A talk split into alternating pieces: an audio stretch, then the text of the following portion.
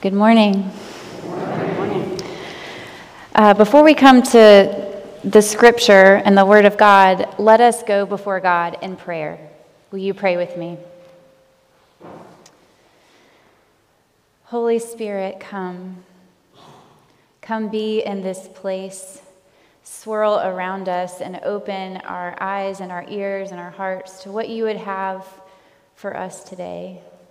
Be with the words of my mouth and be with the quiet whisperings of all of our hearts, that they might be glorifying to you, O God. Amen. So, our scripture this morning comes from the Gospel of Mark, chapter 10, verses 35 through 45, and it's found on page 1571 in your Pew Bible. Listen now to this word from God. Then James and John, the sons of Zebedee, came to him. Teacher, they said, we want you to do for us whatever we ask. What do you want me to do for you? He asked. They replied, Let one of us sit at your right and the other at your left in your glory.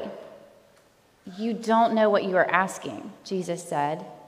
Can you drink the cup I drink or be baptized with the baptism I am baptized with? We can, they answered. Jesus said to them, You will drink the cup I drink and be baptized with the baptism I am baptized with. But to sit at my right or left is not for me to grant. These places belong to those for whom they have been prepared. When the ten other disciples heard about this, they became indignant with James and John. Jesus called them all together and said, You know that those who are regarded as rulers of the Gentiles lord it over them, and their high officials exercise authority over them. Not so with you. Instead, whoever wants to become great among you must be your servant, and whoever wants to be first must be slave of all. For even the Son of Man did not come to be served, but to serve, and to give his life as a ransom for many. The word of God for the people of God.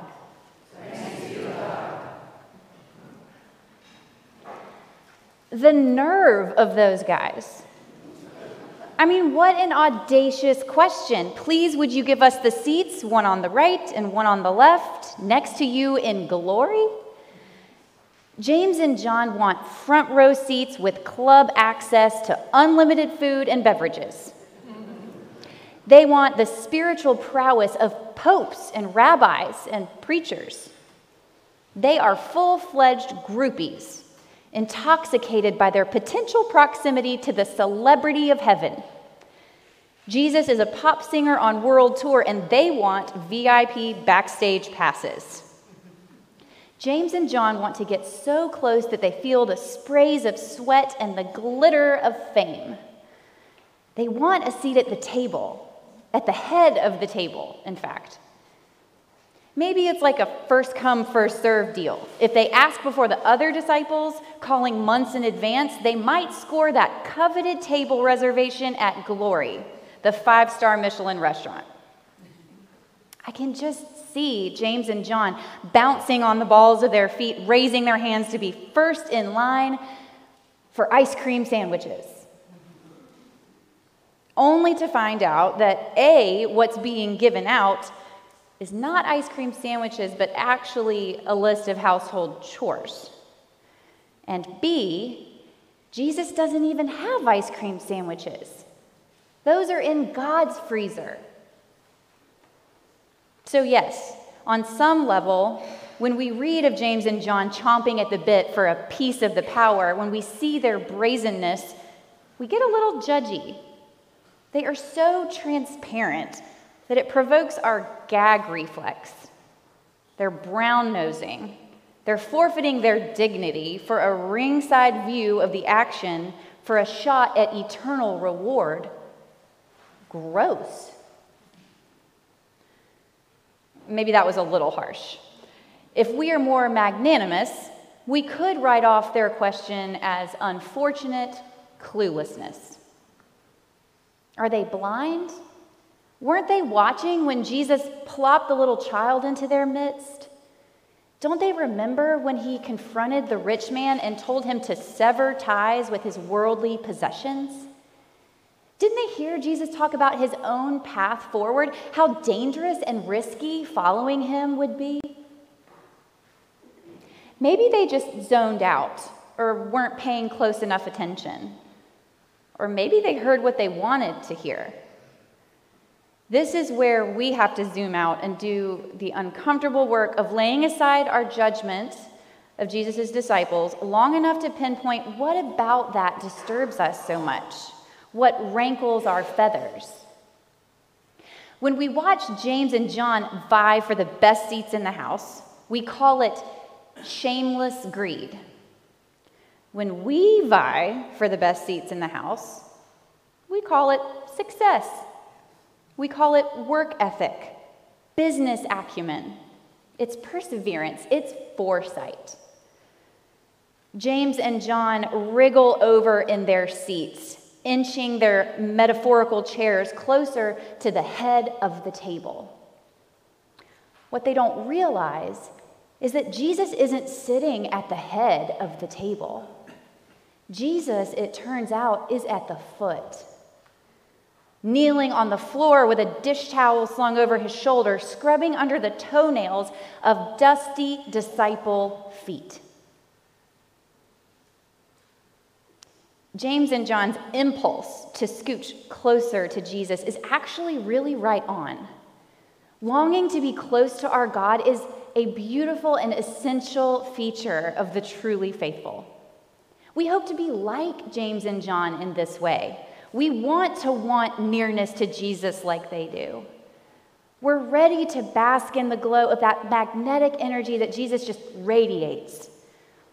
But where they and we get all twisted up and turned around is when we look for Jesus in all the wrong places. Jesus is never in the middle of the religious fray if he can help it nor is he at the tip top of the social ladder of fame, wealth, and power. Jesus isn't presiding or lording, he's down below, hugging children, comforting nameless women, sitting at the table with tax collectors, decidedly not the head of the table. Jesus is impromptu hanging out with and healing all of the bummy outsiders, the dangerous looking and the downtrodden. Jesus is in the alley next to the well on Gloucester. He's on park benches in front of City Hall, listening to the drug addicted and the homeless. Jesus would miss World Communion Sunday if someone within his radius was suffering or bleeding or grieving. Slowly but surely, Jesus loves and heals his way through temple controversies and government standoffs to reach the very lowest rung that there is death as a common criminal. If Jesus were a Southerner, his response to James and John's question about sitting next to him would have been, Bless your hearts.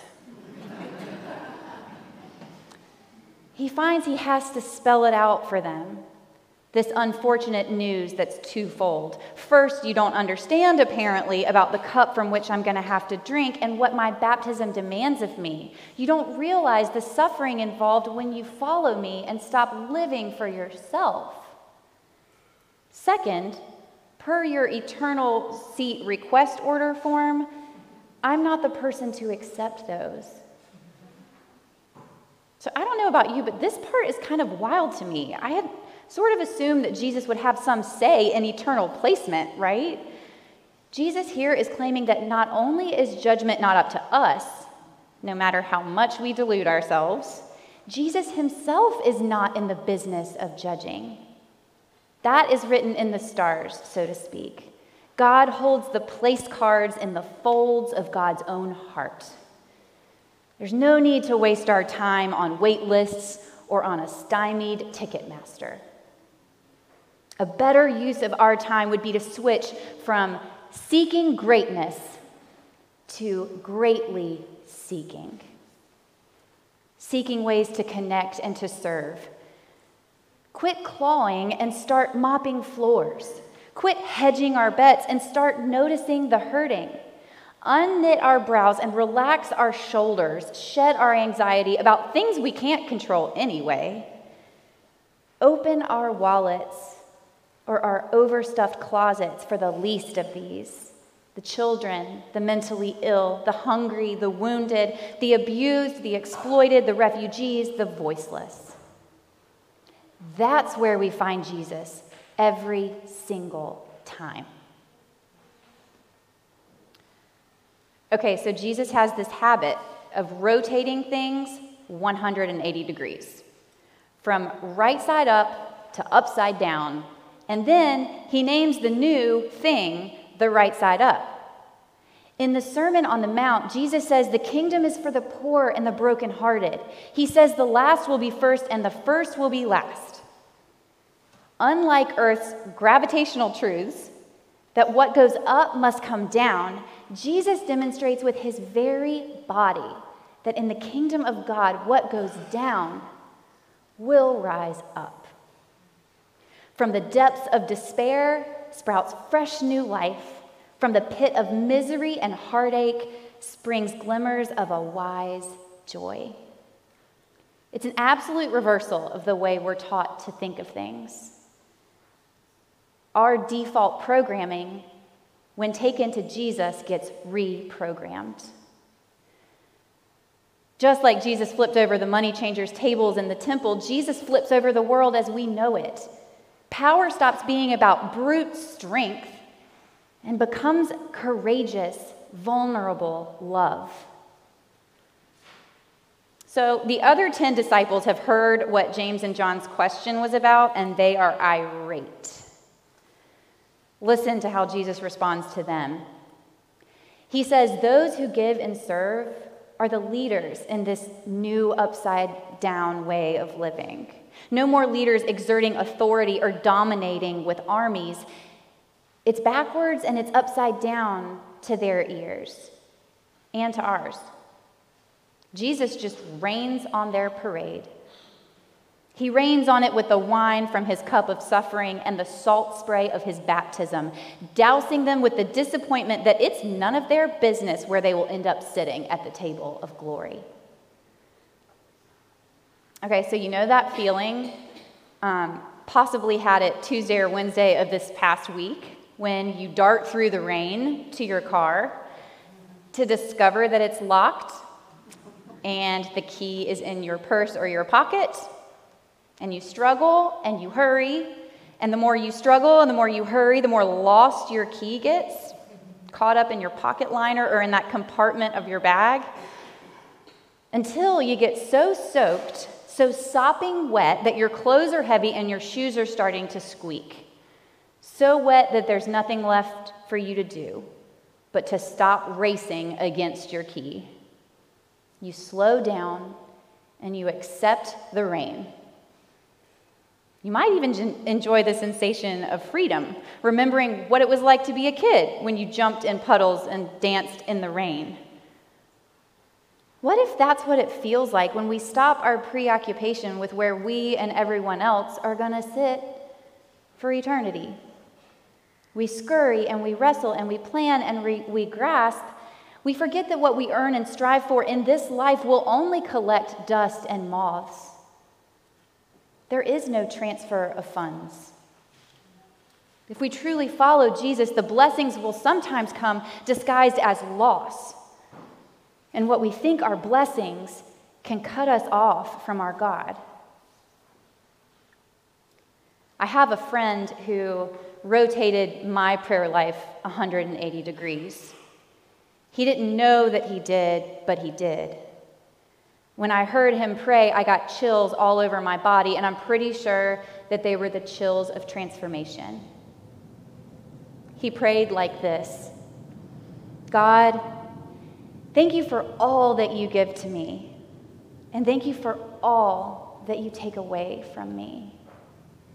Amen.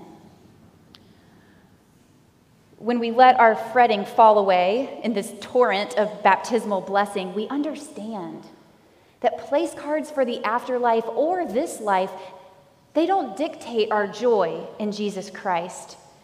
Soaking and satisfied, we settle into our own skin with quiet, confident trust. Amazing, isn't it? How, when we give up the struggle, all this space is opened up within us space for freedom and newness and waking up to nature and neighbor who have been here this whole time. Acceptance itself is an upside down exercise. The rat race around us shouts, Never give up. Work harder, faster, longer. Blood, sweat, tears. Do it for the glory. Fight to the bitter end for what is yours for the taking. But Jesus shows us the ultimate path of ego deflation death of a heavenly king on an earthly cross, spat upon and taunted. To the world as we know it, it looks like defeat. It looks shameful and humiliating. But there's this really awesome moment when Jesus kneels in the garden and he prays to his God, Take this cup of suffering from me, yet not my will, but yours be done. Before Jesus even lays down his life, he lays down caring how the world may or may not perceive him while he's doing it. It's because a pocket of his heart has opened so wide it could fit the whole world inside. He was about to lose everything, but his acceptance of loss enabled him to live and die and live again with richness and deep contentment. So, does Jesus really reign on our parade? Yeah, he does.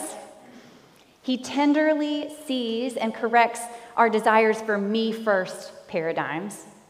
And then he takes us by the hand and he lovingly leads us out of the queue for the head of the table. He leads us through the rains of our baptism and the showers of his cup until we are soaked through with tears of sorrow and loss. Jesus' Jesus's footprints lead us all the way down that row of banquet chairs, down and down and down to the foot of the table, to the foot of the cross, all the way down to the foot of an empty tomb. And there, emerging from the valley of shadows, is glory. Amen.